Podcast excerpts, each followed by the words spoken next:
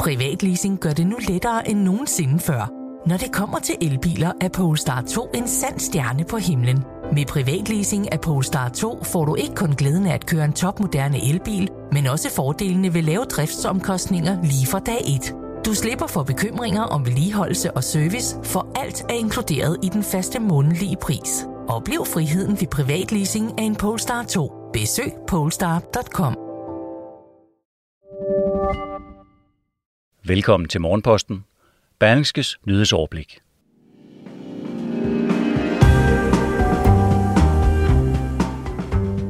Unge føler sig presset til at drikke videre, når de ellers har sagt nej. Og advokater døjer med både angst og stress i stor stil. Og så dropper Nasser Carter en retssag om en jurier, han ellers havde varslet imod syv kvinder. Det er dagens overskrifter her fredag den 3. september. Morgenposten er redigeret og indtalt af mig, og jeg hedder Morten Olsen.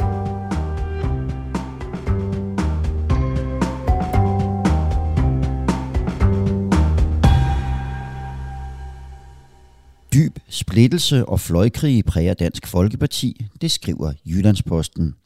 To af avisens journalister har set en time lang video igennem på Facebook fra et medlemsmøde i Jøring i lørdags. Og her fortæller Martin Henriksen, der er nuværende hovedbestyrelsesmedlem og tidligere udlændingeordfører i partiet, om et parti, der er i intern strid om, hvor de skal ligge strategisk og politisk. Der er en diskussion i partiet, hvor nogen mener, vi skal nærme os de andre partier, men hvor vi er nogle stykker, der mener, at det er vejen frem at kigge på, hvad der historisk har virket, siger Martin Henriksen i videoen. Danske unge er verdensmestre i at drikke, og hvis nogen takker nej, så bliver det ikke taget for gode varer. Det skriver Berlingske. En undersøgelse fra kraftens bekæmpelse viser, at over halvdelen af de 15-25-årige oplever, at vennerne forsøger at få dem til at drikke mere alkohol, når de siger nej tak. Peter Dalum, der er projektchef i Kraftens Bekæmpelse og Trykfondens alkoholindsats Fuld af Liv, siger, at alkohol ofte er en adgangsbillet til det sociale fællesskab, men at mange i virkeligheden ønsker en anden alkoholkultur. Ifølge undersøgelsen så har 44 procent af de 15-20-årige været stive mindst tre gange inden for den seneste måned. Høje lønninger, spændende sager og masser af prestige. Billedet af advokatbranchen er måske glamorøst i mangens øjne, men under overfladen døjer jurister med både stress og angst, skriver Berlingske. Ifølge brancherapporten Fremtidens Jurist 2021, der er lavet af Karnov Group, så har jurister i Danmark, Norge og Sverige store problemer med dårlig mental trivsel. Den viser blandt andet, at 6 ud af 10 skandinaviske jurister oplever arbejdsrelateret stress og angst. Derudover mener knap halvdelen af de adspurgte, at det er tabubelagt at tale om deres mentale ved og vel, og det er blot knap hver tiende, der føler, at branchens nuværende indsats er nok til at forbedre den mentale sundhed og trivsel. Resultaterne kommer ikke bag på administrerende direktør i Karnov Group, Nils Munk Hansen. Tallene er i mine øjne ikke overraskende. Det er min erfaring, at der generelt er en præstationskultur, hvor medarbejdere er ambitiøse. Jeg tror ikke, at de selv stopper op undervejs, siger han.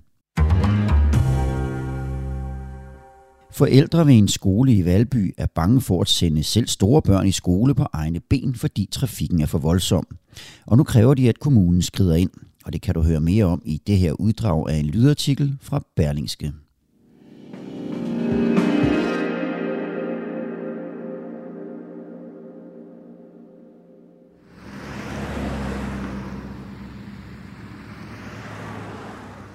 Andreas Darve kan egentlig virkelig godt lide at bo i området nær Damhussøen og Ålholm skole i Valby.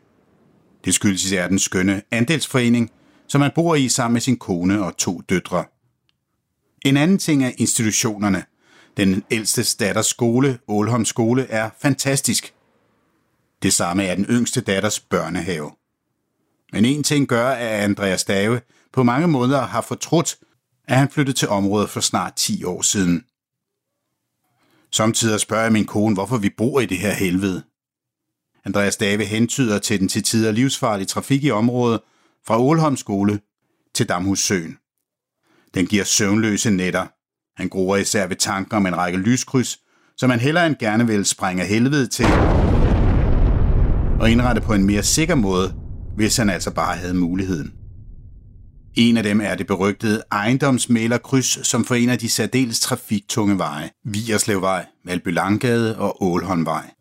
Her har en række ejendomsmælere desuden adresse, deraf navnet. Vi følger stadig vores ældste datter på 9 år i skole, for vi tør simpelthen ikke sende hende afsted på egen hånd, selvom hun er god til at orientere sig. Det er simpelthen for farligt og med liv og lemmer i fare, at man kaster sig ud i det kryds, siger Andreas Starve, og forklarer, at børn i området bliver instrueret i at passere krydset på en bestemt måde for at undgå ulykker. Han er langt fra den eneste, der er bekymret for områdets børn. En tryghedsundersøgelse udarbejdet af et trafikudvalg på Ålholm Skole viser, at mere end halvdelen af respondenterne oplevede vejen til skole som enten utryg eller meget utryg. Københavns Kommune konkluderede desuden i en analyse udarbejdet i juni 2020, at vejnettet omkring Ålholm Skole betyder, at selv større elever over 4. til 5. klasse ikke selv kan klare turen til og fra skole. Der er massiv trafik i området, jeg synes det bliver værre og værre, siger Andreas Dave, der mener, at der bør gøres noget. Undersøgelsen fra skolens trafikudvalg peger netop på ejendomsmælerkrydset, et fembenet kryds som en medvirkende faktor og kalder det ekstremt utrygt. Kritikken møder forståelse på Københavns Rådhus, hvor Socialdemokraternes Andreas Keil vil tage de trafikale problemer ved Ålholm Skole med til de kommende budgetforhandlinger. Artiklen her den er skrevet af Jonas Ingvartsen, og du kan lytte til den i sin fulde længde på berlingske.dk eller læse den i dagens avis.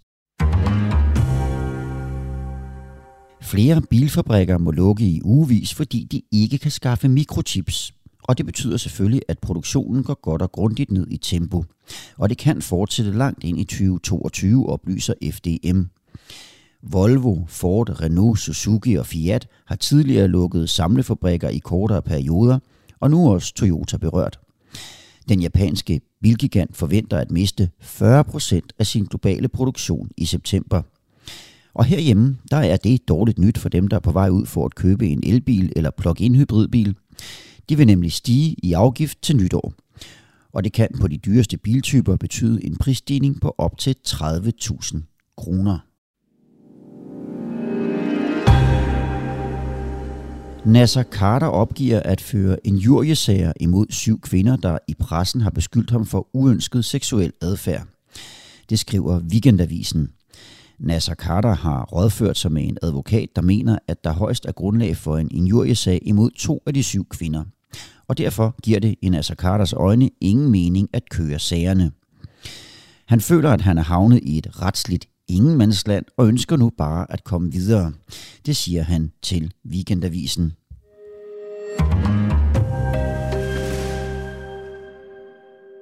Og her til sidst kan vi bare sige, at det i dag er præcis 45 år siden, at rumsonden Viking 2 landede på Mars og sendte de første billeder af planeten i farver tilbage til Jorden.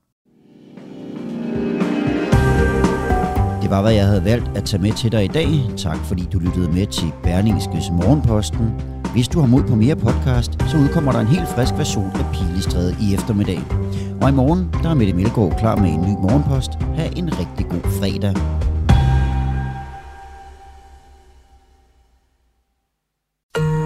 Podcasten er sponsoreret af EGN. Bliv en del af en professionel netværksgruppe med folk, der forstår dig. De kan hjælpe og inspirere dig gennem dit arbejdsliv, så du hurtigere finder de gode løsninger. Find dit nye netværk på egn.dk.